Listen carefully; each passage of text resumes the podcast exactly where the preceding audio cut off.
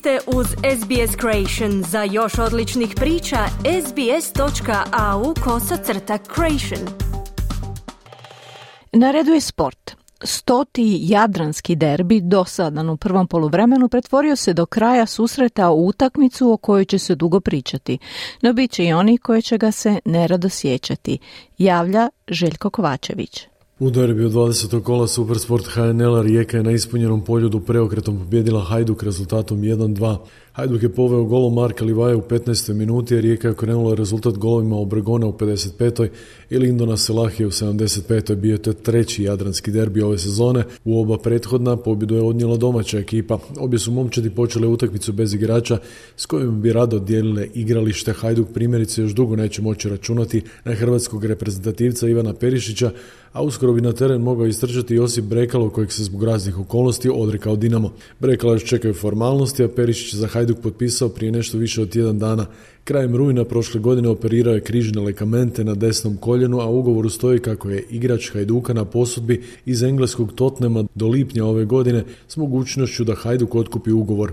Obojice su dobili dugi pljesak prije početka utakmice. U 10. minuti glavama su se sudrali i Pukštas i Goda, pa je Pukštas zbog puknuća arkade morao nekoliko puta mijenjati zavoje na glavi gornji dio dresa. Hajduk je poveo u 15. minuti, Sigur je poslao centaršut na drugu stranu 16 terca, dok Lane Heišlera, koji je vratio loptu u sredinu do Livajeva je pucao glavom, pogodivši za 1-0. Rijeka je uspjela izjednačiti u 55. minuti, Smolčić je ubacio iz auta do Peterca, Obregon koji je ušao u poluvremenu primio loptu, potom polu škaricama zakucao loptu za 1-1. U 75. minuti Rijeka je povela s 2-1 fantastičnim golom Lindona Selahija, koji je silovito sa 13-14 metara iz kosa zabio volejem. Igralo se čak 11 minuta sudačke nadoknade zbog bakljade s obje strane navijačkih tribina, a Hajduk je u petoj minuti nadoknade ostao s igračem manje jer je Livaja zbog ozljede gležnja odšepao do klupe.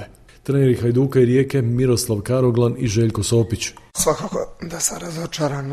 E, imamo jedan aktivan rezultat i sigurno se očekivao više od nas. Nisam letio ni kad smo pobeđivali redom, niti sad treba dramatizirati. Ovo je maraton, svakako udarac. Međutim, cilj se zna, ne ostupamo od njega i idemo dalje. Ja mislim da je utakmica bila podjednaka i jednostavno imali smo negativan rezultat i odlučili smo se na taj potis koji se ispostavio jako dobar sada. Lokomotiva je na gostovanju pobjedila Goricu s 2-1, bio je to tjedan i snova za Lokose, nakon što su utorak na Maksimu pobjedili Dinamo u prije odgođenoj utakmici četvrtog kola sa 3-0. Gosti su poveli u 15. minuti golom Roberta Mudrađije, samo 4 minute kasnije Gorica izjednačila golom tima Matavža.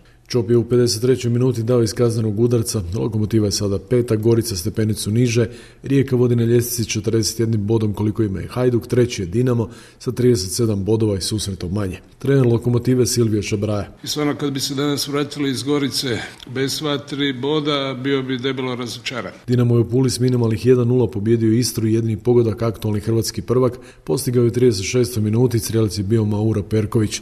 Trenera Dinama Sergeja Kirovića smjenjuju već neko vrijeme. Pa ajmo reći e, pragmatično, bilo nam je jako važno da uzmemo tri boda nakon svega što se izdogađalo u utorak i ono što je meni jako drago, momčad je pokazala reakciju. Osijek je dobio Rudaš s 2-0, prvi gol dao je Kristijan Lovrić u 14. minuti, dok je u 26. drugi dao Ramon Mjerez. Rudaš je dalje uvjelio u posljednji te ima čak 14 bodova manje od predposljednje Istre.